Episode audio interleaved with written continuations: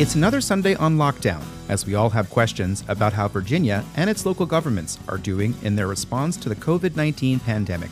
Today, April 17th, Governor Ralph Northam went on CNN to dispute a claim from the executive branch of the federal government that states have enough resources to test. That's just delusional to be making statements like that.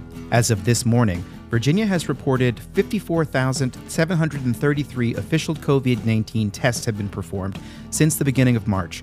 That's a number that many are concerned is too small. The number was 1,923 a month ago. Governor Northam said part of the problem is a lack of federal direction. We have no national guidance on testing. Every governor is having to, to establish our testing protocol and our supplies uh, on our own. On today's show, the latest from Richmond, as well as a look at how Greene County and Louisa County are responding. There are certain types of meetings that the public needs to be at physically.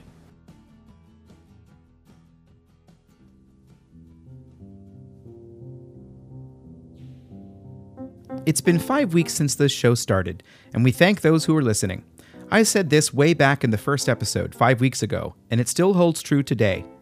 It's really important that you guys get as much information as you possibly can about the things that are going on. Do I sound older? I feel older. These have been a very strange five weeks. Anyway, I'm going to start each program now with a look at more than just the daily recitation of the numbers from the Virginia Department of Health. There are a lot of things going on. Charlottesville City Council meets for the first time in nearly a month on Monday with a virtual meeting that will be conducted via a Zoom teleconference.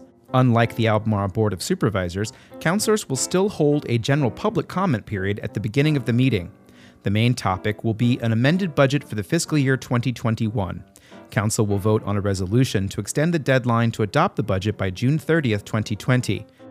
The deadline to pay real estate property, personal property, and other taxes will be extended to June 19th. People are not driving as much during this quarantine period.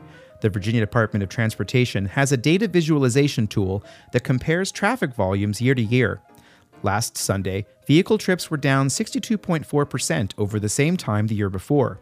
You can see this app in the show notes and customize it for sections of roadway that you use.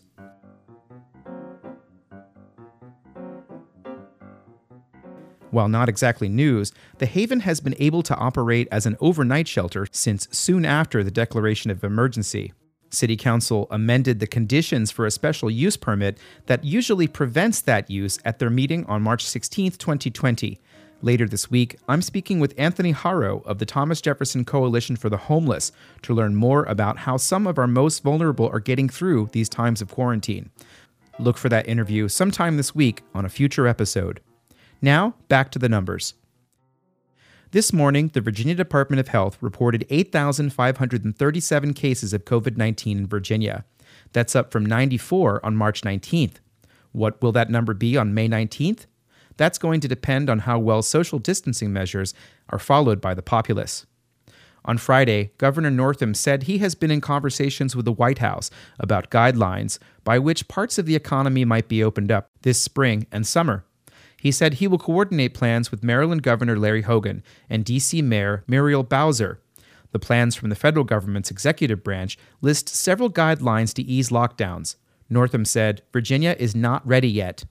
Those guidelines are consistent with everything we in Virginia have been doing and will continue to do a phased approach based on science and data. The first phase of those guidelines requires positive tests to be on a downward trend for 14 days. We have not met that criteria. On Saturday, an additional 562 new cases were reported over Friday. This morning, there were 484 more. A major problem is that the number of tests is not increasing at the same exponential rate as infections. This week did appear to see some increase in capacity, with over 2,200 new tests each day. Northam said that for now, plans must be in place to make sure public officials can get a handle on further infections. We are making plans so we have screening, testing, tracking, and isolation options. We need resources for testing supplies, for the workforce to do the tracking, apps to help with this work, and more. Virginia has received $1.6 billion in federal stimulus funds, and Northam said that this money will be used to provide some of those resources. Some of that funding will also go to help local governments. The Federal Emergency Management Agency has approved a request to pay for first responders and essential personnel to stay in hotels so they don't infect their families. I want to remind Virginians even though we continue to see cases go up, that doesn't mean that social distancing is not working because it is. The point of social distancing is to slow the spread, not eliminate it entirely. For now, Virginia's hospitals have been able to keep up, and contracts may not need to be executed for those three temporary hospitals that the Army Corps of Engineers has been working on. But Northam said there is still a need for personal protective equipment. Earlier this month, the governor announced a $27 million state purchase of PPE, and the first shipment arrived this week. However, there are still issues. The national supply chain issues around PPE remain a problem. We're trying to work around those by diversifying our sources so we have multiple different ways to get PPE.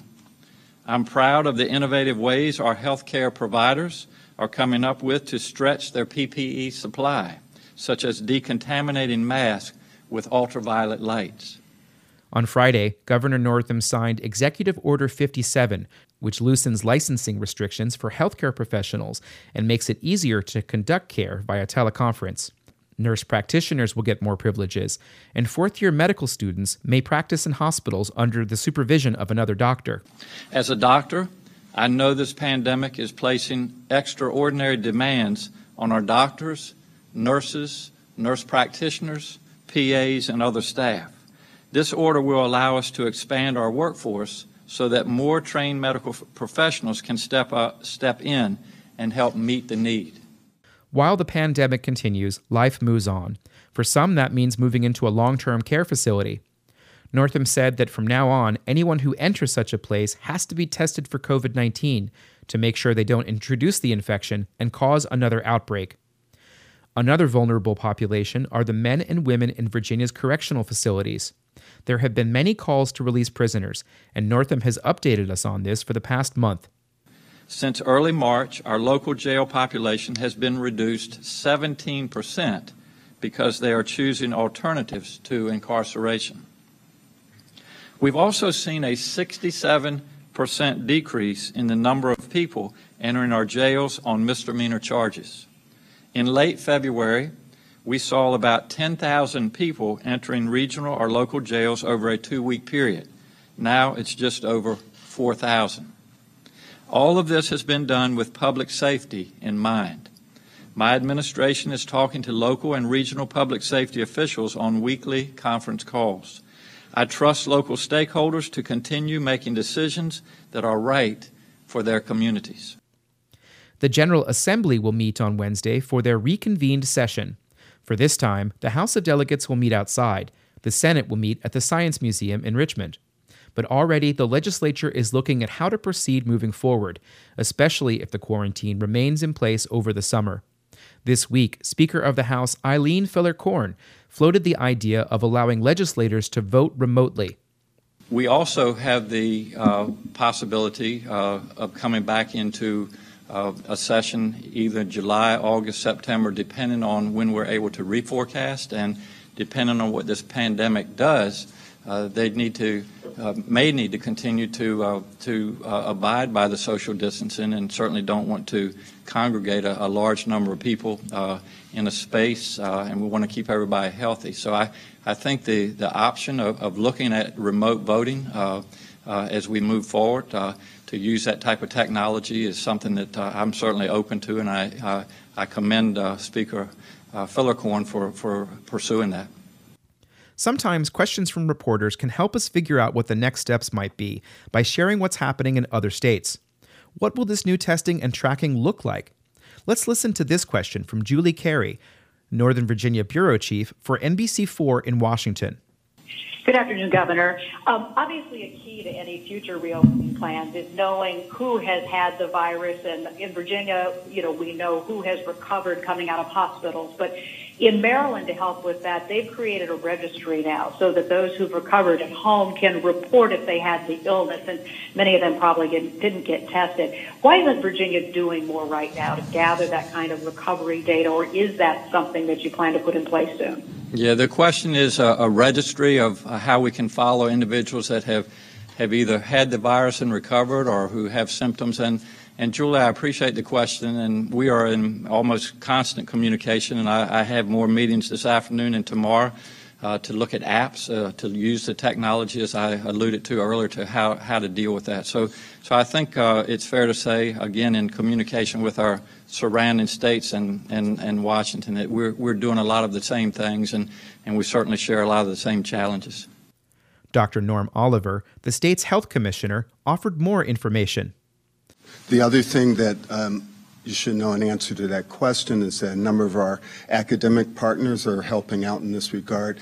Um, the University of Virginia is, has uh, set up a registry around uh, COVID-19, and there's um, a, and that's a through a multi um, institution collaboration between UVA, uh, Virginia Tech, EVMS, um, Inova, uh, hospital systems in Northern Virginia. Um, in, in, addition, there is another coalition of academic uh, institutions that is proposing to establish a COVID-19 uh, registry as well. So, uh, in addition to the things that the governor just mentioned as far as um, initiatives that we're taking, um, uh, there, there's actual registries that are being set up. But let's get back to testing the Virginia Department of Health has revised the testing criteria for COVID 19 as the pandemic has unfolded.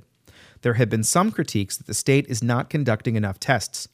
Virginia's Secretary of Health, Dan Carey, addressed that on Friday and acknowledged that the state has work to do. We want to get to significantly higher amounts in the you know, thousands more per day to, to accomplish the missions that the governor has outlined. So it's exploring how to do that when there's still, just like there's a PPE shortage, getting uh, new machines from manufacturers so that our our academic centers can produce more more labs per day. We're we're scouring the country looking for that equipment and helping our institutions increase testing. We just haven't been successful because of the national shortage. But we realize that we need to get significantly higher testing to accomplish the missions that the governor has indicated have to be done. Max Thornberry of the Northern Virginia Daily asked a question about testing that kind of got complicated, and I'm not quite sure I understand it. But I think it's important for all of us to get used to medical terms we may have only heard on medical television programs. But this isn't a television program, so pay attention. Our governor is a doctor, and that's an important asset right now. The post peak landscape in Virginia uh, we're we're not sure how safe it's going to be even after the peak until we have a vaccine. Uh, what steps are being taken to address uh, medications that will help treat coronavirus patients, not necessarily cure them, but treat them to make it uh, safer for people? And do we have any progress on tests to see who has already had the virus? Two questions. Uh, let me answer the second one first. As, as far as testing that's available uh, to look and see if, if anybody has had the virus, and and we look at antibody testing versus PCR testing. The antibody tests look at IgG, IgM to see if someone's had it, uh, how long, etc. Um, that test is becoming more available each day, but uh, we certainly uh, don't have it to a point where uh, where it's accessible to the to the extent where we could uh, follow uh, trends in Virginia. Um, so we, we haven't gotten to that point yet. And the first part of the question, if you could just repeat that. Yeah, I, I'm wondering if there is any progress on medications that will help to to treat COVID-19 patients, uh, so that we would have something in an interim in between someone getting sick and being able to actually have a vaccine, which we know is still a year, a year and a half out. Yes. Uh, the question is regarding medications that would treat uh, the, the coronavirus uh, uh while we're waiting for a, vaccination that uh, has been dated at uh, maybe a year, a year and a half. There are clinical trials going on all around the country. some of them are actually from our universities. VCU is doing clinical trials, as is UVA and there be, may be some others that I'm not aware of. But um, to date, uh, I haven't heard any reports of a particular medication that uh, is successful. Uh, but those those trials are ongoing, and we certainly are following those and uh, would welcome uh, any new medications that would be successful in, in treating this virus.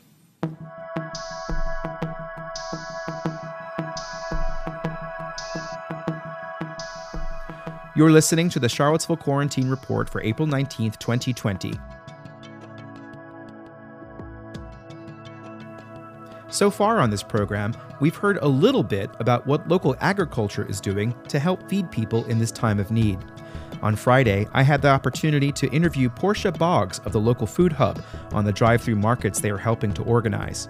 We have been in communication with our growers saying essentially, we know that things are really uncertain and scary right now. We are committed to helping you sell as much as your fo- of your food as humanly possible. That was for a short video that the Piedmont Environmental Council is putting together on how food distribution is changing and how important local food is. You can catch that later on this week.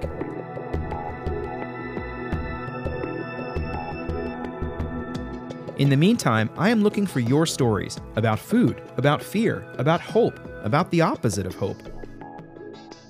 Drop me a line about anything to wordcast at gmail.com and let's talk. After all, this podcast is meant to be a document of these times, and I want as many voices as I can get.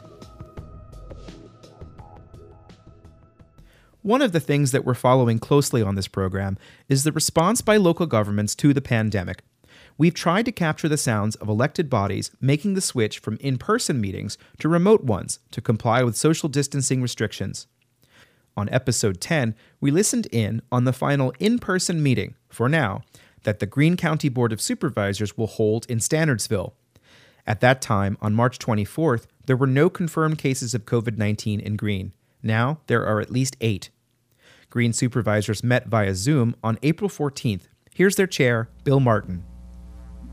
It's going to be a little bit awkward this evening. We're using new technology that, that uh, we're unaccustomed to. So I would beg for everyone's uh, indulgence. We'll, we'll work through this. We're going to have a couple of public hearings and we're going to hear any uh, matters from the public that people have.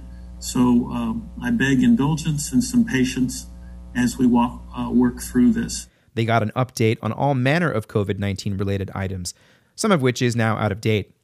However, this piece of information from Emergency Services Director Melissa Meador is still relevant. The Greene County Public School Division continues their meal program. They have also expanded the program to include Ruckersville Elementary School. And as a reminder, meals can be picked up from 4 p.m. to 6 p.m. on Mondays and Thursdays. Um, we are continuing to provide and maintain essential services. Um, and that's not just with public safety, but, but the county as a whole. Um, we're continuing to support our long term care facilities. We are staying on top of CDC and the Department of Health guidance that um, has been changing pretty much every day or every other day. As you heard during the break, one thing we're on the lookout on this show are stories about local food and about how people can get access to products that grow or are raised around here. Greene County Administrator Mark B. Taylor wanted to reassure the public that the Virginia Department of Agricultural and Consumer Services, or DACS, has okayed the Greene Farmers Market to continue operating. Our farmers market will be starting up this year, and if that seems odd, and I confess uh, it certainly at first blush seemed odd to me, given the uh, the rest of our situation, but in fact, the state has provided guidance through VDACS for uh, social distancing and proper handling of farmers markets in this era of COVID. And Ms. Meador, would you speak to that briefly? Certainly, and I apologize for not speaking to that beforehand. Um, like Mr. Taylor stated, we, we did look at this issue this morning to make sure that the farmers market was in compliance. Um, the farmers market being open is not in um, any violation of any executive order. VDACS has uh, put out some information regarding the guidelines and recommendations, and the farmers market is following each and every one of those. Um, they will be practicing social distancing. They are offering online orders, curbside pickup. Um, so we are comfortable with the measures that are in place. On April 14th, the Greene Board of Supervisors held two public hearings. One was for a special use permit to allow tourist lodging on a property, and it was a test of how Greene is getting along with public comment taken remotely. In this clip, you'll hear from Planning Director Jim Frydl. I would propose uh, we have a public hearing now, and uh, you can decide, Mr. Frydl, maybe you want to read the the written email comments first and then go to the callers, or whatever you choose since you're hosting this. Thank you, Mr. Chairman. Uh, what I will recommend is I'll read the comments that we received uh, through the email comment period for the board's record. Um, and before I do that, though, I'll remind anyone who's participating, some of you I recognize from the Planning Commission meeting, if you do wish to make a comment, simply uh, either dial star nine if you're joining us by telephone. So star nine, and that will raise your hand. Or uh, if you are participating through video, then you would go to the toolbar, click on participants, and at the bottom of the list of participants, there is a button to raise your hand. No one opted to speak on the phone, so Frydl read several emails out loud. Um, and I'll read the other ones that, that did make it through. Hello, I am writing to voice continued support for David Van Vanderveer's property called the Treehouse at the White Lotus Resort. I have not stayed here before, but I have seen the venue and know the White Lotus very well overall. This tends to be a very isolated and safe place for people to stay and I really hope you take this into consideration. I am very concerned about the virus spread, but even I can't find a problem with providing this permit to the treehouse. No one took advantage of the online public comment opportunities, and the item was approved. In accordance with the Greene County zoning ordinance, public necessity, convenience, general welfare, and good zoning practice, I move to approve Special use permit number 20-001. We're still in the early days of how local government in Virginia is operating under continuity of government ordinances. We don't know how long it will take for it to be safe enough for people to return to meetings like this. I applaud local governments that are carefully proceeding with comment on land use items, but I remain concerned that some in the state are moving ahead before the public is fully ready to engage. After all, there's a public health crisis going on. Would a major rezoning happening this month or next really be legitimate? There are certain types of meetings that the public needs to be at physically. I just 100% believe that. We, they have to look us in the eye, we have to look them in the eye, and vote accordingly. That's Eric Purcell, Vice Chair of the Louisa County Board of Supervisors, at the April 6th meeting of that elected body. All seven members and several staff members attended that meeting in person, even though the public was not allowed to the administration building was closed. Here's Robert Babyak Jr., the chair of the Louisa County Board of Supervisors. Uh, first off, welcome everybody who's watching this and participating and going to participate one way or another. First off, I'd like to reassure you that our county is organized, equipped, and prepared to function as the need arises. Americans have always been resilient in times of adversity we adapt and advance. In these unprecedented times, we want to be smart, safe, and spirited. But the foremost on our minds is the safety, security, and well being of all county residents and employees. And that will remain paramount. Watching the video, only about half of the dozen or so people in the room were wearing masks. As the meeting progressed, some of them even took them off. At this April 6th meeting, Louisa voted on their continuity of government ordinance, which allows for them to decide to meet electronically. Here's Louisa County Attorney Helen Phillips. Members of the board, first let me say I'm very glad to see that you all seven are here and doing well. This ordinance is based on the necessity to ensure essential governmental functions continue during this disaster while recognizing the extreme danger to the public of personal contact called, caused by the COVID 19 virus. Yet, Phillips herself was not wearing a mask and appeared to be sitting close to other people in the room. What's even more odd is that the supervisors have a meeting scheduled for April 20th, and the agenda does not even seem to indicate that anything is out of the ordinary. The comments you heard from Eric Purcell came shortly before the board adopted the continuity of government ordinance. Purcell wants to make sure that Louisa doesn't take votes on anything that isn't essential. Not on items uh, that are essential or that are time sensitive, like budgets, where we have you know time matters that we have to deal with at the, the higher levels. But for example, an ordinance change or something like that that doesn't need to happen within six months, as opposed to seven or as opposed to eight. So I just hope that we'll use good common sense in how we use this emergency power to meet in this fashion. At their April 6th meeting, Louisa County supervisors held a public hearing on the fiscal year 21 budget, a document that they will adopt at their April 20th meeting. Five people spoke on the telephone at that hearing. Is that enough to be meaningful? There are just so many things we're just going to have to wait and find out. And document.